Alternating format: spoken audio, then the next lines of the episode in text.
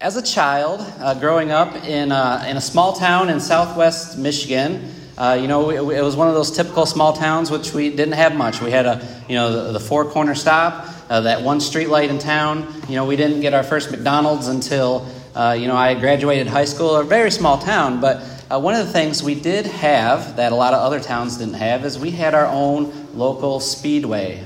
And I remember every summer you know, our family would go on Friday nights going to the speedway. You know, I can still feel you know, that hot asphalt, uh, you know, as the cars are going around racing. And we always had a lot of fun. You know, we, we were always more interested in who's uh, getting in wrecks than who actually won the race. Uh, but occasionally, you know, the speedway would put on different events. Uh, sometimes they would race school buses, you know, to draw people in, and sometimes they would bring in the monster trucks. And as a child, you know, I loved Bigfoot. You know, he was my favorite monster truck, that blue truck. Uh, you know, I had a poster on my wall. I had the Power Wheels driving through the neighborhood, you know, running over things in it. You know, I loved that uh, about that. Well, in 1992, at this particular speedway, they were holding a monster truck event. And uh, on that day, uh, one of the drivers, as he was uh, attempting to jump over a set of cars, he lost control of his truck, and his truck started to go towards the grandstand, and it actually went up into the grandstand and injured 14 individuals. But even worse, a six year old boy lost his life because of that. And of course, the driver, he didn't wake up in that morning and, you know, plan to do that, whether it was a mechanical issue or he just lost control, we don't know. But the, the, the actions of this one man changed the lives of so many individuals that day. So many individuals' lives were changed that day, and our actions as well uh, can influence others positively and negatively, whether we know it or not. And what we're going to do this evening is we're going to look in Acts chapter 8, and we're going to notice uh, the, these three uh, individuals within Acts chapter 8 who have an influence over a crowd of people. They, they're going to have an influence for the better or for the worse. And we're going to see just how they influence the crowd. So if you got your copy of God's Word in front of you, let's look in Acts chapter 8, starting in verse 1. And we're going to see how Saul, Saul of Tarsus, who we know as the Apostle Paul, how he influenced the crowd. Starting in verse 1, it reads Saul was in hearty agreement with putting him to death. And on that day, a great persecution began against the church in Jerusalem, and they were all scattered throughout the regions of Judea and Samaria except the apostles. Some devout men buried Stephen and made loud lamentations over him. But Saul began ravaging the church, entering house after house, and dragging off men and women, he would put them in prison. Therefore, those who had been scattered went about preaching the word. See, after, after the death of Stephen in Acts chapter 7, who was overseen by Saul, this great persecution against the church in Jerusalem began. We're told here in Acts chapter 8. And the Christians were scattered except for the apostles. Now, this was prophesied by Jesus earlier in Acts chapter 1, verse 8, where he said to them that they were going to be his witnesses both in Jerusalem and in all of Judea and Samaria and the outermost parts of the whole world. Right? It was going to start in Jerusalem and it was going to spread, he says. And that's exactly what we see in Acts chapter 8. As Paul begins ravaging the church, the Christians are dispersing. Uh, they're being persecuted, and so they're dispersing throughout, throughout the known world. Saul ravaged the church, it says. This is a term uh, that's used to describe uh, a wild animal tearing up its prey, right? There's no mercy, it's tearing up its prey. And we also read that Paul was an insolent man, a violent aggressor. He was casting men and women into prison, he was putting some to death, he was forcing them to blaspheme. And as we study uh, this, the, the early church, the church of the New Testament, the first century church, you know, we probably wouldn't. Um, we probably wouldn't look any less of them if we, if we saw their lives and we said, wow, you know, they, they just lost everything. Uh, they just learned what it meant to follow Jesus. But verse 4 tells us the result of this persecution that was happening is they went and preached the word. Paul, he became a missionary before he became a missionary. Right? He, he was indirectly sending out Christians in every direction, preaching the gospel, teaching others about Jesus Christ. And we notice that in this account, that it wasn't a preacher or elders of a congregation who were evangelizing and preaching, but it was the church. It was the individuals. Again, not necessarily the leaders, but it was the church. The apostles stayed here, everyone else was scattering. If we want to grow, if we want to grow the local congregation, it's going to take each and every one of us. We all have to take ownership in that evangelism process. And when persecution arose, the church grew, we see. We see that Saul influenced, again, uh, indirectly, he influenced the church as it began to expand and grow. I know we talked about this a few weeks ago, but in 2 Samuel chapter 15, uh, we, we spoke on Absalom. I remember, he was one of David's sons who uh, was, was out of David's life for about five years, and he comes back and he starts to have this plan, this conspiracy to overthrow David's kingdom. You remember he would come to the gate early in the morning and he would talk to the people as they came into the city and he would tell them that, hey, you know, if only you would just, if only if I were in charge, things would be different. If, if I was in charge, I would help you get the judgment that you would want. You know, I can do this job a lot better. And we read that Absalom influenced these individuals. Uh, the Bible says that he stole the hearts of the men of Israel. And one by one, they were leaving David's camp and coming over to Absalom's side. And his conspiracy grew, and it grew, and it grew. And David was feeling surrounded, he was feeling helpless, and he had to do the only thing he could do was run uh, and escape and get out of get out of dodge before it was too late but David and his men, knowing that persecution was imminent, again, they fled, but they regrouped. We read later that they regrouped, they, they put together a plan, they strategized, and eventually they defeat Absalom and his men. 20,000 men who, who had came to Absalom's side were killed in this battle by David's army. But we, but we, we notice that David excelled in persecution. Right? When persecution arises, Will you and I be discouraged and quit? Or will we be like David? Will we be like the early church who will regroup and fight the good fight of faith, that will contend earnestly for the faith when everyone else scatters? Are we going to proclaim Jesus? Are we going to teach uh, Jesus? You know, uh, it's often said, uh, people will often say, you know, um, when things are going bad, they'll say, you know, look what's coming into the world. Look, look what's happening to the world. Right? But that's not what these early Christians said. Instead, they said, look who has come into the world. And they pointed everyone to Jesus and the gospel. And that's a great lesson for us is can we follow the example of the early church? When Saul uh, was persecuting the church, they grew stronger. And we see uh, that, that influence that, that Saul had. There's, a, there's another man within Acts chapter 8 who had an influence as well. This is a man by the name of Simon. Simon the sorcerer. Let's look at verses 9 through 11 in Acts chapter 8. Now there was a man named Simon who formerly was practicing magic in the city and astonishing the people of Samaria, claiming to be someone great. And they all, from the smallest to greatest, were giving attention to him, saying, this man is what is called the great power of God. And they were giving him attention because he had for a long time astonished them with his magic arts. See, see we have this man by the name of, of Simon. We know him better as Simon the sorcerer. He, he's a man that's in this in Samaria. He's practicing magic. He's practicing sorcery, and because of that, people call him the, the great power of God. Right? They are influenced by him. Um, some of the early uh, writers believe that he had started his own religious movement, that he might have thought that he was the forerunner of the Christ or that he was the Christ himself. But, anyways, uh, uh, he astonished the people. He astonished them, we're told, and the people gave attention to him. You know, a sorcerer in that day would, um, would claim to have supernatural powers. Now, when we talk about magic today, we, you know, we, we think of card tricks, you know, we think of pulling a bunny out of a hat, but magic back then was a very serious family business. Uh, it was guarded by a chosen few.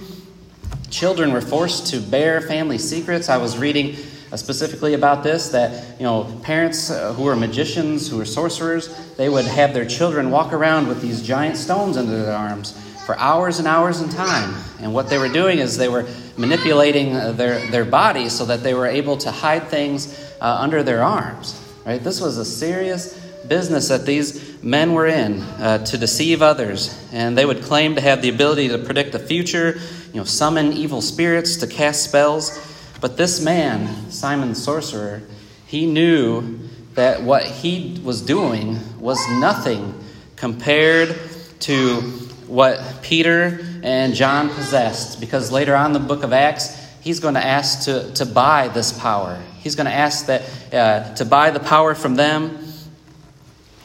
However, uh, this influence that Simon the sorcerer had on them, again, was from smallest to greatest. And we see this influence that Simon had over the group in Samaria. And we can relate that today because there are, uh, as the Bible puts it, false teachers who can influence a crowd. They can influence congregations. The Bible tells us in, in Matthew 7 15 that they will be disguised as sheep.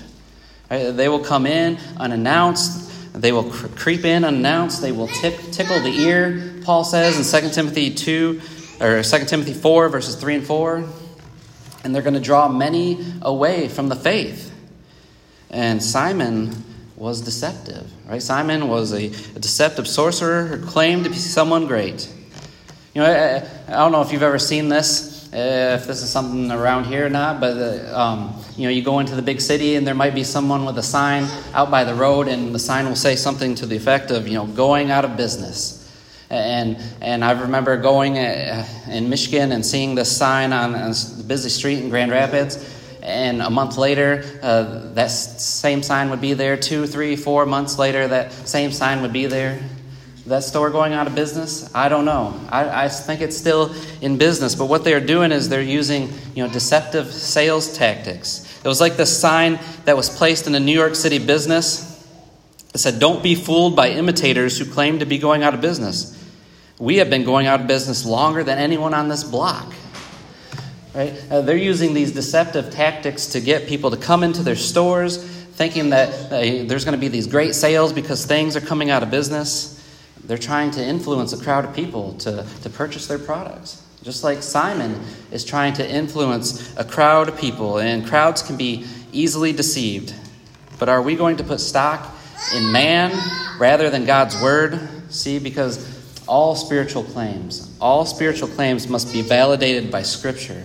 Look in Acts chapter 17, if you would, just for a quick second. In Acts chapter 17, as Paul is on his second missionary journey, he's coming into Thessalonica. Starting in verse 1, it says, Now when they had traveled through Amphipolis and Apollonia, they came to Thessalonica, where there was a synagogue of the Jews.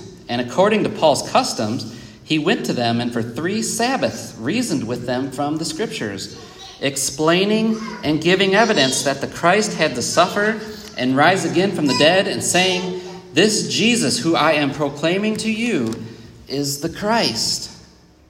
We, see that Paul stays three weeks in Thessalonica. He's going to the synagogue, and what is he doing? He's not giving opinions. He, he's not giving his thoughts on how things work but he is putting the scriptures in front of them. He is putting it in front of them. He's reasoning in front of them. He's explaining what these scriptures mean, uh, the Old Testament scriptures it would have been, and he's giving the evidence.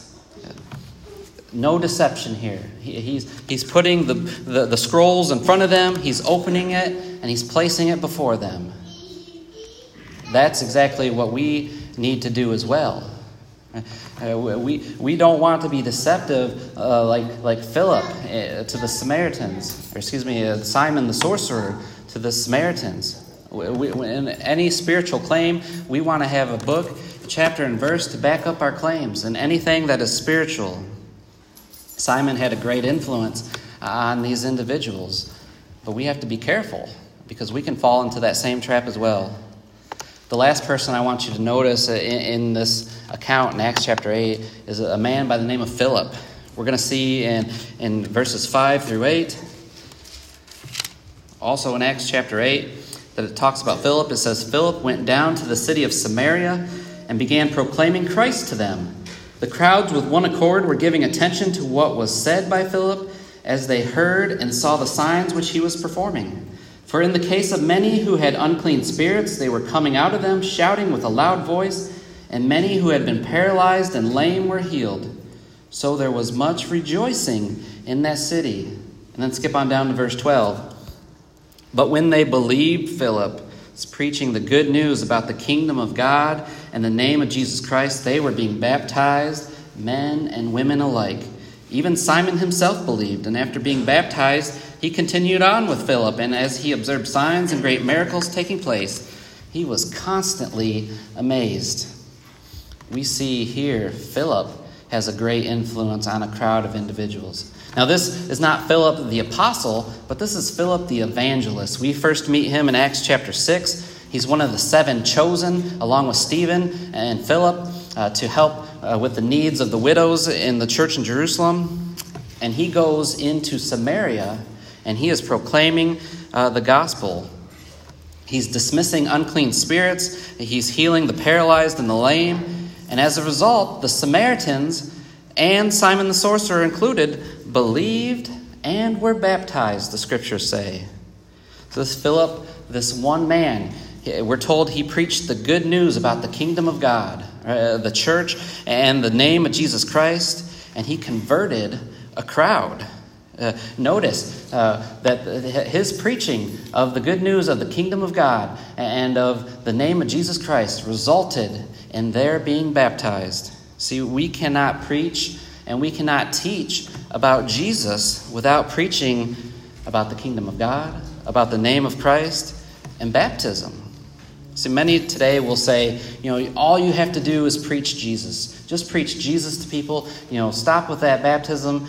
Um, uh, don't worry about that. Just preach Jesus to them. And I love the story that, that a preacher gave uh, that I heard once. He said that he was talking to a man who was just like that. He, he came up to him one day after services and said, You just need to lay off on the baptism uh, preaching and just preach about Jesus.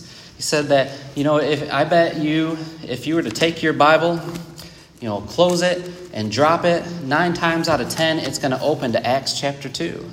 Right? Because you're always preaching Acts 2.38. That, that, that's your go-to verse. You're always preaching that. But here in Acts chapter 8, we have a, a divine, inspired definition of preaching Jesus. Preaching uh, the kingdom of God, preaching the name of Jesus, and as a result, the people concluded that they needed to be baptized. So the Samaritans, if you know anything about the Samaritans, they followed Moses. Right? Uh, they, they followed the Pentateuch, the first five books of the Old Testament Genesis, Exodus, Leviticus, Numbers, and Deuteronomy. Uh, the rest of it, they, they did not. Uh, they, didn't, uh, they didn't follow the, the, the, the Psalms or, or the, the, the prophets. But they, they believed um, in the Pentateuch in the first five books. But when they heard the preaching of Philip, they were astonished. They, they heard about the, the, the name of Jesus, about the kingdom of God, and they were baptized.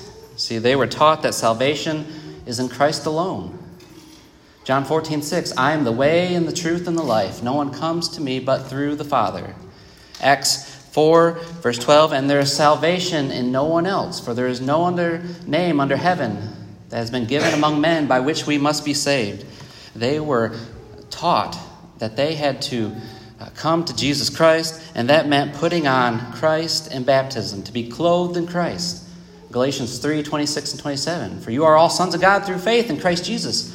For all of you who have been baptized have clothed yourselves with Christ. You know, um, you know, it was kind of a thing that, you know, back in the day, uh, if you were uh, a parent or a grandparent and you ran into a friend in, in a, a, store, You know, you'd pull out your wallet and you would have one of those plastic, you know, picture holders, and all your children and grandchildren would be in there, and you'd love showing them off, right? You'd love showing the, those pictures off to your friends. Uh, you know, we don't really do that as much today because people carry around smartphones, and you can just show your friends that way. But that's what they would do. We would show pictures in our wallets of our of our grandchildren and our children. Well, that's the same thing uh, for for the New Testament Christian. Right? Uh, when, we want to show people the birth of the church, we're going to go to Acts 2. We're proud to go to Acts 2. We want to study Acts 2. We want to preach Acts 2, teach Acts 2, show people where the, the church was born and how to become a member of that church. We have the opportunity to influence others, just like Philip did to this crowd in Samaria. See, Christians must proclaim Christ. And again, that involves teaching about baptism. We can't stop at hearing, believing, con, uh, repenting, confessing, that's where the world wants to stop at. But we know that from these scriptures that, that Paul says that when you, or uh, excuse me, that Luke says that when uh, Jesus was preached, when, when the kingdom of God was preached, they understood that that resulted in being baptized for the forgiveness of their sins you know, crowds can be intimidating. They can be intimidating, but they can also be influenced. And as we've seen in these three accounts here this evening, it only takes one individual. It takes one individual. And so we want to be reminded that when persecution arises, are we going to follow the crowd? Or are we going to influence the crowd for better? Are we going to put our faith in one man, a man who might have a huge following uh, that's popular, or are we going to stick to the scriptures? Are we going to examine the scriptures and see what they say? And are we preaching the whole gospel of Christ? Again, hearing, believing, repenting, confessing, and baptism. Right? Because that's, that's what the scriptures say. Uh, that, that when, um, when Philip preached to the, the Samaritans, they understood that preaching Jesus meant to be baptized for the forgiveness of their sins because they needed to contact the blood of Jesus the, the, the soul cleansing um, uh, uh, blood uh, of Jesus. And that's where we do that, is in baptism. So this evening, the question I leave with you is Will you influence a crowd? Or will you influence a crowd for better, or will you let the crowd influence you?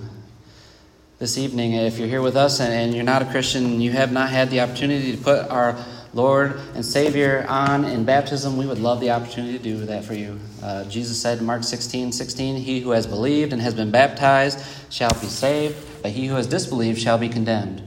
Uh, if, if you need to put Christ on in baptism, we implore you to not wait any longer uh, because we are not promised tomorrow. We, we don't know if tomorrow will come, and Christ may come tomorrow or the next day or the next. Uh, uh, we implore you, if you have not had the opportunity to do that, that you do that today. But if you are a Christian and you need the prayers of this congregation, or you're struggling, if you need, uh, need to ask for forgiveness, again, this is the best time to do it because we're in front of all our brothers and sisters in Christ here this evening. If we can help you in any way, as uh, together we stand and sing this song of invitation.